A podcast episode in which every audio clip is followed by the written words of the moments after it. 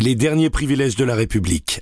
Un podcast BFM TV, signé Benoît Sarade, raconté par Pauline Revenat. Quatrième épisode. Promotion surprise. Question la CGT a-t-elle payé au prix fort la rénovation de l'appartement de son leader Thierry Lepan? C'est ce qu'affirme en tout cas le canard enchaîné ce matin.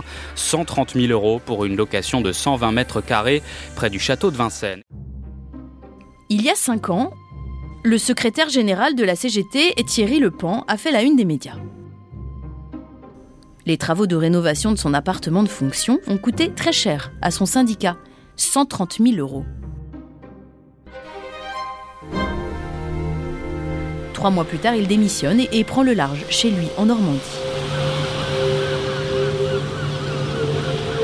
En mai 2016, il reçoit une étonnante proposition. Elle émane du Premier ministre de l'époque, Manuel Valls. C'est lui qui a eu la gentillesse de- de- d'en- d'en- d'envoyer euh, euh, une, une conseillère voilà, euh, me, me rencontrer pour me dire tiens Thierry, voilà, le Premier ministre aimerait bien que tu viennes travailler avec nous. Bon, voilà, passé comme ça. Et je l'ai revu par la suite, hein, Manuel Valls, forcément. quoi. Manuel Valls veut l'aider à retrouver un job. Thierry Lepan met en avant une compétence acquise à la CGT quand il travaillait sur les problèmes de formation professionnelle. J'avais essayé de faire savoir partout où je pouvais le faire savoir que s'il y avait une activité sur laquelle je pouvais être compétent euh, et disponible, c'était les, questions ayant trait euh, à l'illettrisme. Quelques mois plus tard, Manuel Valls, auquel il s'est confronté plusieurs fois, lui propose un emploi au sein de la délégation interministérielle à la langue française. Pas comme simple salarié, mais à la tête de cette délégation. À la clé, un salaire d'au moins 5000 euros net par mois, selon plusieurs sources.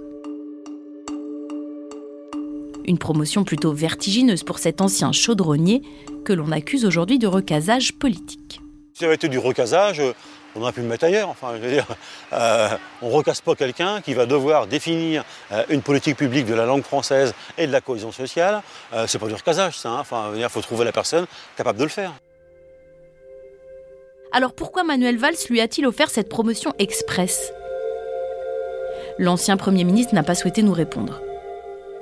Mais le professeur d'université Stéphane Siro, spécialiste des relations entre le pouvoir politique et les syndicats, a une explication qui détonne.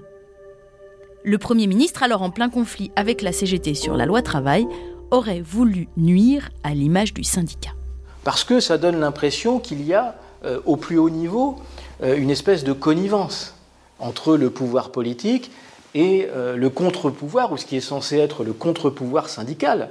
Or, pour exercer un contre-pouvoir, il, il faut évidemment chercher à se garder le plus possible de formes de connivence ou de formes de porosité.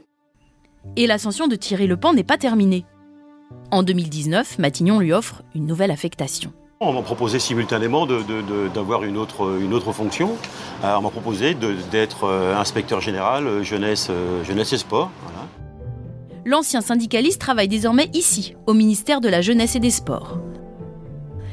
Un poste de haut fonctionnaire auquel il n'aurait normalement pas pu prétendre n'ayant pas les diplômes requis. Il faut avoir fait Sciences Po, il faut avoir fait l'ENA, il faut avoir fait Polytechnique. 80% des postes d'inspecteurs dans notre pays sont réservés à ceux qui ont fait des grandes écoles. Voilà. Euh, 20% euh, est réservé euh, à ceux qui ont un parcours qu'on qualifie souvent d'atypique, mais qui peuvent apporter, compte tenu de leur expérience et de leur ancienneté dans d'autres missions et de leurs responsabilités, une valeur ajoutée au corps d'inspection.